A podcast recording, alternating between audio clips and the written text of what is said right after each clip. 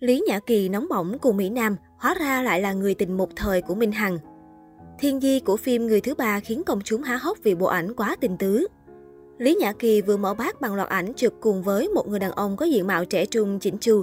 Điều này là điều vô cùng hiếm thấy từ trước tới nay đối với nữ diễn viên vì cô vẫn luôn than mình đang ế. Hành động bất ngờ từ phía Lý Nhã Kỳ làm dân tình không khỏi có nhiều suy đoán khác nhau. Đa số họ không biết đây có phải người tình bấy lâu nay mà Lý Nhã Kỳ chưa hé lộ hay không. Được biết, Mỹ Nam trong bộ ảnh tên Vũ Đình Khoái, Khoai Vũ, hiện tại đang làm người mẫu và diễn viên tự do. Nhiều người nhận ra anh chàng 9X là quán quân quý ông đại chiến mùa 3 tập 1 và giành danh hiệu thí sinh được yêu thích nhất của cuộc thi. Chưa dừng lại ở đó, Khoai Vũ đã từng là nam chính MV Bắt cá không anh của ca sĩ Minh Hằng. Dù chênh lệ tuổi tác và lần đầu làm việc chung, song cặp đôi Lý Nhã Kỳ Khoai Vũ đã thể hiện được sự ăn ý ở cả những cảnh gần gũi. Trong nhiều khoảnh khắc, cặp đôi nắm tay tình tứ diện đồ đôi ôm ấp thân mật, khiến người xem trầm trồ. Lợi thế của Lý Nhã Kỳ là gương mặt và ánh mắt khiến bạn diễn bị hấp dẫn bởi sự thu hút này. Dù chỉ là bộ ảnh thời trang, phản ứng hóa học của cặp đôi khiến dân tình không khỏi tấm tắc suýt xoa vì quá đỉnh. Bên trai trẻ, nữ diễn viên vẫn xinh đẹp hắc tuổi đáng ngưỡng mộ. Được biết, dù chưa biết nhau trước đó, nhưng sự chân thành và cởi mở của Lý Nhã Kỳ khiến cặp đôi không có khoảng cách và phản ứng hóa học diễn ra rất tốt. Tuy còn là 9X và khá trẻ, nhưng dường như không nhìn thấy khoảng cách giữa Lý Nhã Kỳ và Khoai Vũ vào bộ ảnh lần này nhờ chất lịch lãm sang trọng ăn rơ đến từ cả hai. Dù bận rộn với vai trò là một doanh nhân, lãnh sự danh dự Romani Lý Nhã Kỳ vẫn rất tích cực với các hoạt động nghệ thuật. Cô sắp cho ra mắt phim điện ảnh kẻ thứ ba vào ngày 13 tháng 5 và đang chuẩn bị thật chỉnh chu cho lần trở lại thảm đỏ liên hoan phim Cannes sau 3 năm vắng bóng.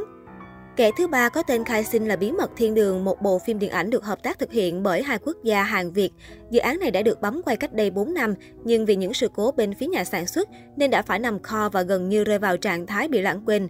Tuy nhiên, vì quá yêu thích tác phẩm và năm chính Han Jae Suk, Lý Nhã Kỳ mạnh tay bỏ ra 33 tỷ đồng để hồi sinh Bí mật Thiên đường thành kẻ thứ ba.